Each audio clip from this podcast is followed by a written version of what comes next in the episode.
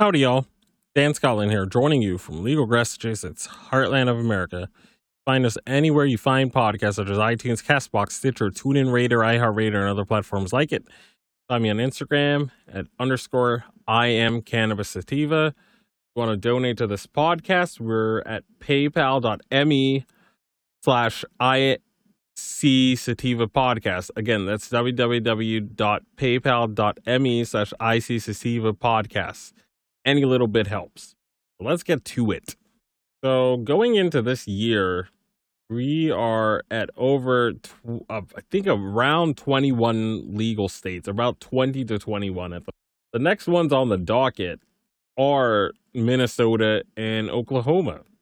Minnesota, for the first time, has unified control, dem- Democratic far um yeah democratic farm farm and labor party they call their democratic party i think democratic farm labor party or something like that but they have unified control of all three branches um as you guys we've been talking about before the the republicans had a one seat majority in the minnesota senate so even though there's majority support statewide for legalizing cannabis in Minnesota. Because of that one seat Republican majority Senate, not, nothing in terms of adult use was able to really go through. But now that there's unified control within the DFL and and Governor Walz is for legalization, um, it's looking pretty it's looking pretty good that Minnesota will be the next state. Um, with with with uh, with the with the DFL controlling all three branches, um, or controlling, yeah, the pres, the governorship, the, you know, their house, and then their senate. Um, so they should be able to pass it, like, like, eh, like, like most of the other states, like most of the other blue states that have passed it through legislature. All right, so let's get to this. So this is directly from them themselves. So, House lawmakers begin path towards MN marijuana legalization with first committee approval. The sponsor of a bill to legalize recreational marijuana for adults has been saying for weeks that passing it would be complex and require many, many committee stops. And Rep.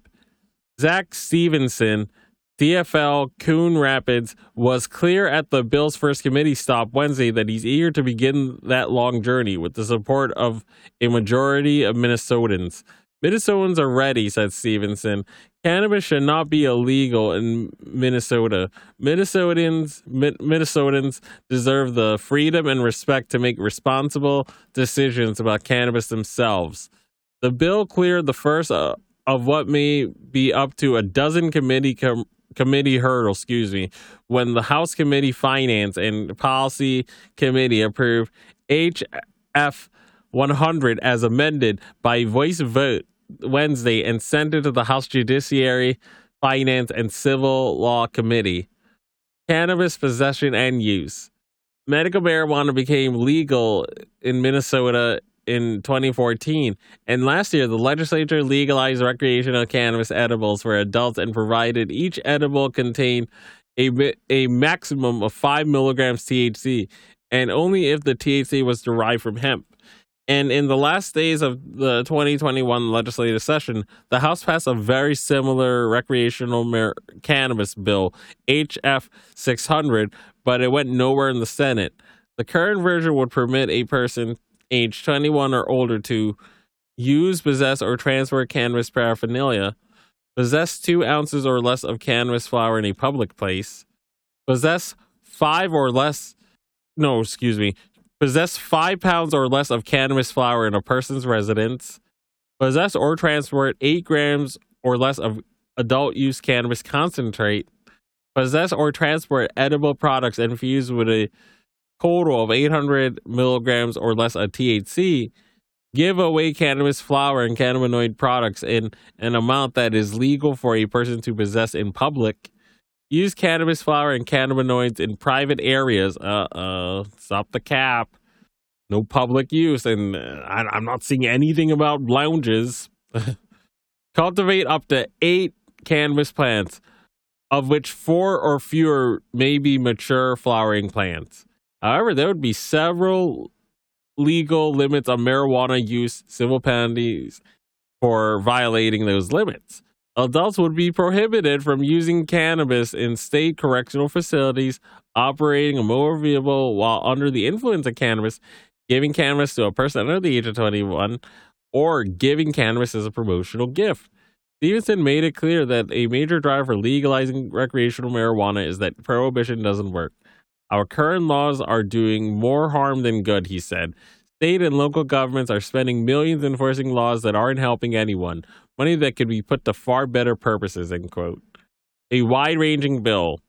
The bill would need uh, to make as many as a dozen committee stops, Stephenson said, because it would make significant changes in many parts of Minnesota law that would include creating more than a dozen types of licenses for growing, selling, transporting, and testing cannabis, threatening the regulation of low dose hemp based cannabis edibles legalized last session. Oh, remember when they legalized um, low dose recreational edibles? That was fun. Creating an office of cannabis management to regulate cannabis and to take enforcement actions. Labeling cannabis products. Taxing cannabis retail sales at 8% in addition to any already imposed local or state taxes, creating and funding programs to combat cannabis abuse, creating grants to assist individuals entering the legal cannabis market, eliminating criminal penalties for cannabis possession, and expunging the criminal records of people previously convicted of low level cannabis offenses. Amendments the subject of local control or lack thereof was subject of an amendment unsuccessfully offered by Rep. Kurt Daudt, Republican Crown. It would have given cities and towns options to enact o- local ordinances regulating cannabis businesses licenses that could differ from those proposed statewide. Two other Republican amendments were adopted. One offered by Rep. Anne Neu Brindley Republican North Branch would add a health warning for pregnant or breastfeeding women on cannabis products. And an amendment from Rep. Jeff Dotseth, Republican Kettle River, would require the Office of Cannabis Management to study the health effects of secondhand cannabis smoke. Stephenson said that the Dotseth Amendment was a good idea, but noted his bill would already prohibit smoking cannabis in places where smoking is not allowed under the Clean Indoor Air Act. Public input for or against. The minimum age to purchase state regulated cannabis would be 21. An age several testifiers said is too low. Oh man, here comes the tyranny. They cited research that the brain is not fully matured until 25 and can be greatly harmed by cannabis use. If this legislature has any interest in protecting young Minnesotans, it would increase the minimum age limit to 25 and add a THC potency cap to this bill. Ryan Hamilton, legislative liaison of the Minnesota Catholic Conference. Separation of church and state people. Legalizing recreational cannabis will make our roadways less safe, said John Hausladen, president of the Minnesota Trucking Association. Traffic speeds are up, law enforcement is understaffed, and there's no reliable roadside test that assess cannabis impairment, he said. How can putting more cannabis impaired drivers on the roadways make that situation any better? Other testifiers echoed Stephenson's ad- admon- admon- admonition. Might be I'm butchering that, but anyway, that the decades long prohibition and criminalization of cannabis has not worked to make society safer and has had a devastating effect on minorities. Ray Rayana Bolts, legislative and coalitions director of Americans for Prosperity, oh man, they're right wing group, said creating a legal and highly regulated retail market for cannabis would go a long way towards eliminating the illegal market that has been so harmful for users and for society in general. Again, I mean, you're having right wing think tanks like American for, for Prosperities pushing legalization. Well, we know that they're going to push it so it benefits the the big businesses that are that are already making boatloads of money off under other industry. It just seems like they're again. I mean, this is just my theory, but they're just. It, it seems like they're going to legalize it in a way that big alcohol, big farm, and all those people have their own you know, funnels to make money off of it. I don't think they're doing it out of the kindness of their own heart. But yeah, let's let's let's continue. But she also warned lawmakers that taxing cannabis at an excessive rate would lower the ability of legalization to eliminate illicit cannabis sales. End of article. All right. So, if you live in Minnesota, um, you got to stay on top of these lawmakers, and you got to know how your, your mayor thinks on cannabis and how your city council people.